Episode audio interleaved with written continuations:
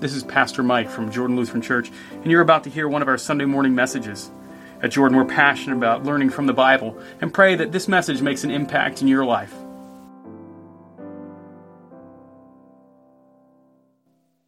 Grace, mercy, and peace to you from God our Father and Lord and Savior Jesus Christ. How many of you have ever read the book In His Steps? Anyone read that book? In His Steps, what would Jesus do? How many of you ever heard the phrase WWJD? you guys are great. So more hands go. up. Now, how many of you knew that the book In His Steps, What Would Jesus Do, was written, well, actually, I can't even say the last century, I have to say two centuries ago. It was written at the end of the 19th century, uh, a pastor by the name of Charles Sheldon. Uh, and due to a copyright error, meaning he actually prepped it, had written it as a circular, it was going to go weekly, uh, and they only turned in one copy, but to get the copyright at that time, you had to actually turn in two. Uh, and because of that fundamental error, the over 30 million copies of this book which were sold, he got no royalties, uh, no anything. Uh, in an odd twist of fate, though, in the following century, another publishing arm decides to put a copyright on it, and they made proceeds off it. That's for another day, though. Uh, what's interesting about the book, In His Steps, What Would Jesus Do? Uh, it's 1896 uh, when it's first written, and the pastor uh, who writes it, the gentleman who writes it, doesn't mind that no one else, he doesn't want the money. This is not actually something he complains about. It's actually, it goes forward, and because it's not copyrighted, it actually gets printed even more. Uh, his feedback was, you know, if more people got to read it and to know what was going on, well, that's kind of interesting. Now, I bring up the book because the full title is In His Steps, What Would Jesus Do? Now, I said, have you heard of WWJD? And then a couple of you raised your hands, and a couple of you said, that's not actually what you said. What some of you said was, uh. yeah, I know. You didn't want to say that again, so you just said, uh, we said yes, we heard it. Now, what's unique about WWJD is how that catches. That comes about as kind of a rebirth, comes back to the text in the late 70s and early 80s, and people are coming back and they want to find out what they can do with it. So people just started asking WWJD to everything. Everything under the sun. We'll just try a couple of for size. You're faced with a decision between taking one job or another. Oh, it's too long. We have to do it shorthand. WWJD. It's too, too long to really say out Jesus' name. You're faced with who to marry? WWJD. Now you're getting it. All right, so you're faced with an offer to take illegal drugs as a teen. WWJD. You're faced with how to care uh, with a same sex couple. WWJD. You're faced with how do you love someone who curses God? How do you face someone who's talking about having an abortion? All right, and now we just have a way where we shorthand it and we don't even have to talk about it because we've just handed it up to WWJD, so now it's taken care of. We've kind of said our bit. Now, what's interesting about what would Jesus do is we kind of unpack this. It's a novel question uh, because when you start unpacking some of them, it actually gets harder, not easier. So we'll kind of put it, and I know they made wristbands and other things, but play out a couple. On taking a job, so what job should you take? If you ask, what would Jesus do? Jesus actually follows as a techna, the Greek word, so he's a carpenter or works with his hands, or actually could have been a mason. There's a few jobs. So if you are not either working with your hands, a mason or a carpenter, does that mean you got the wrong job? Well, I don't know, because what would Jesus do? Specifically, I just had the example of the role that he takes on. I realize there's a broader focus there. I realize I'm kind of short here, but I'm just sharing with you the challenge if you just take it. Well, Jesus doesn't marry. So if you ask the question, who should I marry? Well, that's kind of interesting because Jesus presents it. Now, I know what the author's up to, what Charles Sheldon's doing, uh, and I'm not opposed to his text. I'm just sharing with you when we go shorthand on things, it starts to present some really odd barriers to getting to the truth God would like to give to us through the scripture. Uh, here's another one. Our legal, illegal narcotics are not clearly mentioned in the Bible. So the teen who asks, What would Jesus do? I don't know. Meth is not mentioned in the Bible to my knowledge. Hmm. I know the church has a pretty clear opinion, right? Teen presented with meth? Okay, four of you said no, others were just apathetic to it. The answer is no. That'll be recorded on the internet forever. Jordan Lutheran Church says no to meth. What about questions of marriage, life, honoring God? When Scripture is confrontational, we just say, What would Jesus do? Well, that's what's interesting. The truth is, what would Jesus do? Uh, he'd probably just say what he has to say, and sometimes it would hit people, and sometimes it would knock people over, and sometimes it would comfort people. But he just say it. He would take the route of just saying because he would never waver from the law of God. That's the unique place Jesus has in human history. He's the only person, only human being to ever do what in the face of God's law? Follow it. The only one to never miss a single piece of it. And God's law at times is pretty biting. it's kind of clear that there are certain things that are out of bounds and a whole lot of stuff that's in bounds. The Garden of Eden. Eat anything you want, just not this one. Anything you want, but not one. How'd that work out? Can you imagine that? Eat any candy you want in the world, but just there's one candy you can't eat. Ten minutes later, why'd you eat the candy? I, I had to. Any candy, just not that one. Any food, but not that one. So, strictly speaking, uh, what would Jesus do if you just take it in that way, which Sheldon doesn't originally? His title is In His Steps, What Would Jesus Do? Sheldon presents this idea of just thinking about how Christ lived. But when we water it down to what would Jesus do, the answer is I'm not Jesus.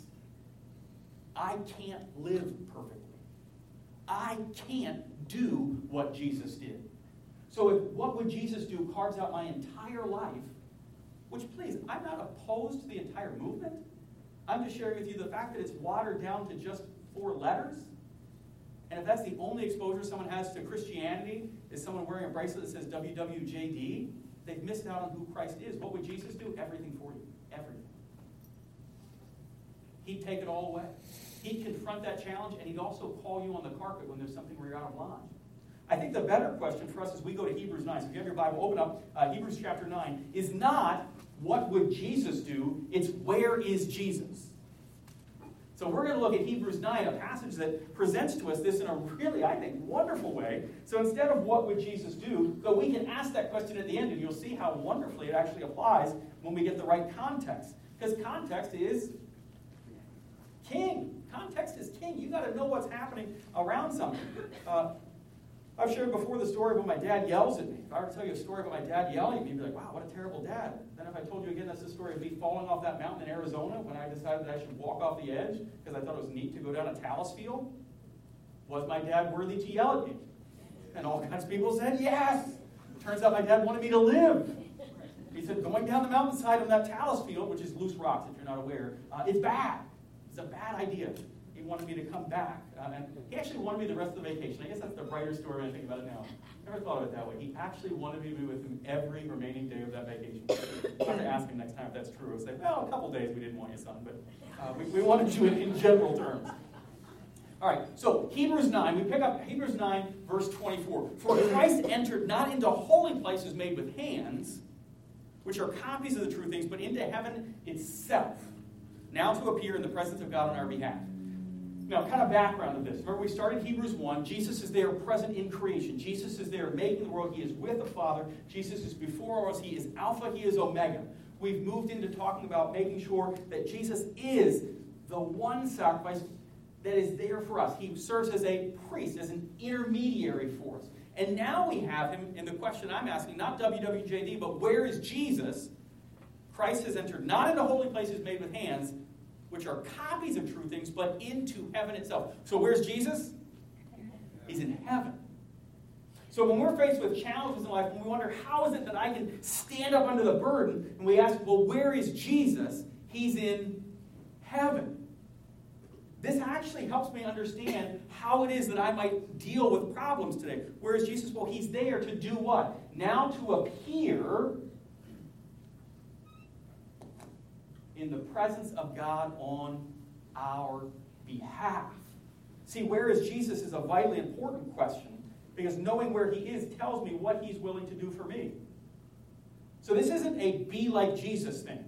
You see the difference? See, where is Jesus is different than what would Jesus do, in the sense that what would Jesus do today, unfortunately, and I really think this is against what uh, Sheldon was up to, what would Jesus do is about you doing stuff. What would Jesus do? So what do you have to do?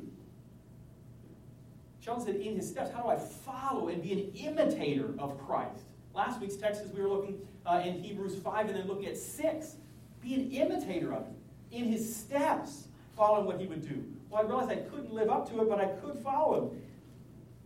Jesus is doing what I can't do. Jesus is going to the place I cannot on my own. I can't get into the presence of God on my own. Because no one's lived to the law of God save Jesus himself. No one. No human being has done that. But Christ does it completely different for us. So we get an advocate. Advocate's not always a word that we uh, use today. Those of you who were with us uh, last fall when we uh, went to the health clinic in, in Durham, they talked about people going through as advocates someone who speaks for someone to make them go forward. Uh, other words that we would use an ombudsman as well. There's an advocate for you. If you're in a care facility and you need someone to interface between your family member or yourself, it's someone who's in between that can speak to the medical professionals or care providers uh, just in a way that you can't. Uh, they have a special connection. Well, we continue in the text, and verse 25 and 26 talk more about where is Jesus. So we've got him in God's presence, and it talks about what he's doing. So he's not there, nor was it to offer himself repeatedly. So Jesus isn't there going in to say, hey, here, here's today's offerings. Here's what I want to offer for you today. It's not there to do it repeatedly, as the high priest enters the holy places every year with blood not his own. Now, this is foreign if you're not comfortable with the Old Testament or not comfortable, that you don't understand what they're referring to.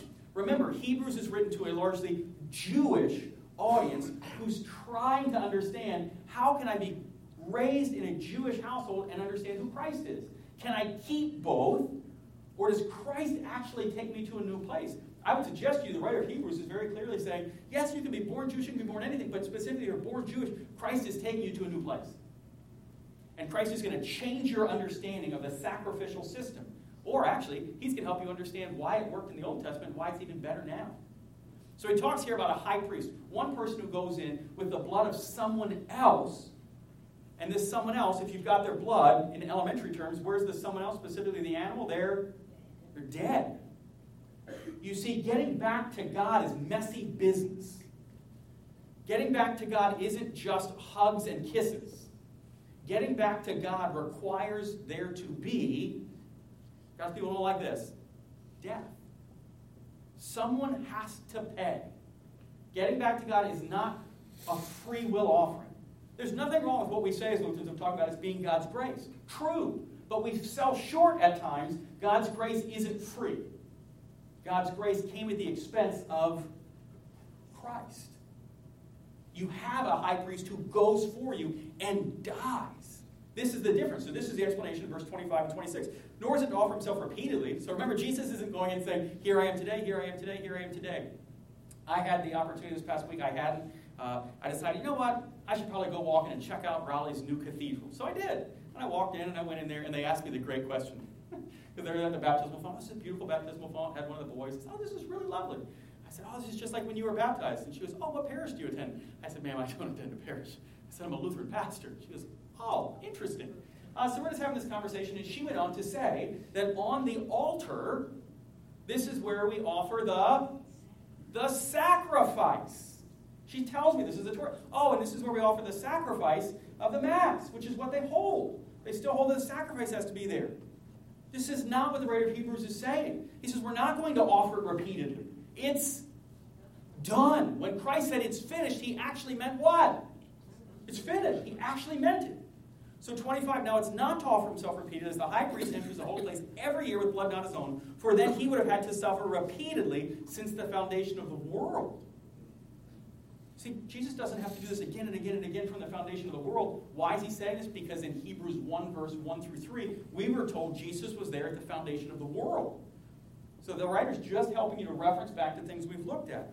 But as it is, he has appeared once for all at the end of the ages to put away sin by the sacrifice of himself. Where is Jesus? In heaven, reigning at the right hand of the Father, and the sacrifice is over. So, yes, you can ask yourself the question what would Jesus do? And you know what the answer will always be? Die for you. That will be the answer. Jesus would die for you. So when you think about the challenges of your life and other things, what would Jesus do? Jesus would die. Jesus would give up everything. Jesus would also confront, he would be bold. So if what would Jesus do gets you to struggle and, and you're concerned, you're like, I can't live up to it? No, of course you can't. Sheldon's goal wasn't to make you have to try to be Jesus. You were trying to imitate the one who is the only one who could do what the world asked. And the world is that law that God set out. Only Jesus can live up to it. Verse 27 and 28 For justice is appointed for one man to die once, and after that comes judgment. So Christ, having been offered once to bear the sins of many, will appear a second time, not to deal with sin, but to save those who are eagerly waiting for him. And right there at the end is where you and I come in. Because you and I are the people who are eagerly waiting. And there are some days you might be a little more eager uh, than others. There are some days where you might say, Boy, I, I really hope that it's going to be today. Think to the Apostles' Creed. We're going to share it in a few minutes, but I just want you to think uh, to what's going to take place. Now, a creed uh, is not, I've told you, it's not a filler. It's not like worship service filler. Hey, we just need a few seconds to share. It's meant to be, as I've shared with you over the years, kind of a quick note to let you know whether something's inbounds or out of bounds. Uh, I shared with the men's group on Tuesday. I had a former member of the congregation who's moved on, uh, was in the military, and he called me and had a question uh, happening in his life about baptism. Uh, and he just uh, he had been presented with a church who said, hey, you know, maybe your baptism's not valid if it didn't come from the right church and you need to have baptism again. And he said, I'm just calling you. I'm sorry to trouble you. Uh, but I thought through confirmation and I thought back to the fact that in the Creed it says we believe in one baptism for the remission of sins. So I'm just checking in. Can you help me walk through this? And the first thing I said was, I want to congratulate you on understanding exactly what confirmation and the Creed and others are about. It's just supposed to raise when something feels weird that you'll go and ask to learn more. Confirmation is not meant to fix every problem you ever had. I'm sorry for those who've been confirmed in the Lutheran faith. Some of you are 60 and 70 going, I knew it. That's why it didn't. No, it's just meant when something feels wrong, you should dive back to the scriptures. Go to the Word. So I got to reassure this young man, nope, your baptism completely valid. He goes, that's what I thought. He just wanted affirmation. He wasn't in doubt, just wanted affirmation. He goes, thanks. That clears it up. I said, well, here's kind of why they're thinking what they're thinking. I. He goes, that's really helpful. I said, well, I hope you continue to ask. I said, my phone's always here. It's why I have a cell. Uh, anytime he goes, all right, I might call you another year or two. I said, that's fine. Said, I'm here if you need it. But to share what this is, is the Apostles' Creed writes, the third article, which pertains to the work of the Holy Spirit, because Christ's work is done. It's in that third article the church lives today.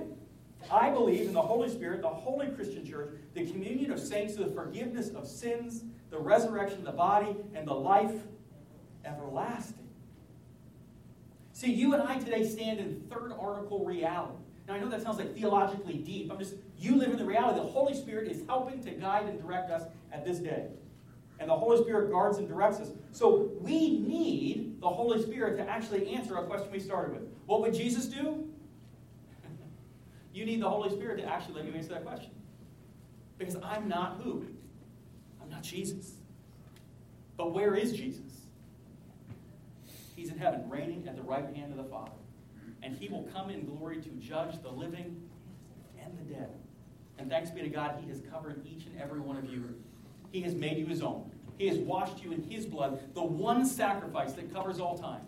The joy of the cross is that sacrifice springs forward to those who are yet to come and covers those who are behind. Because Jesus is no mere man, he is fully God and fully man. Thanks be to God that we had the perfect sacrifice at the perfect time. So that when we say, Where is Jesus? we know he is there as our advocate, speaking for us, so that we might have new life at this very hour. Amen.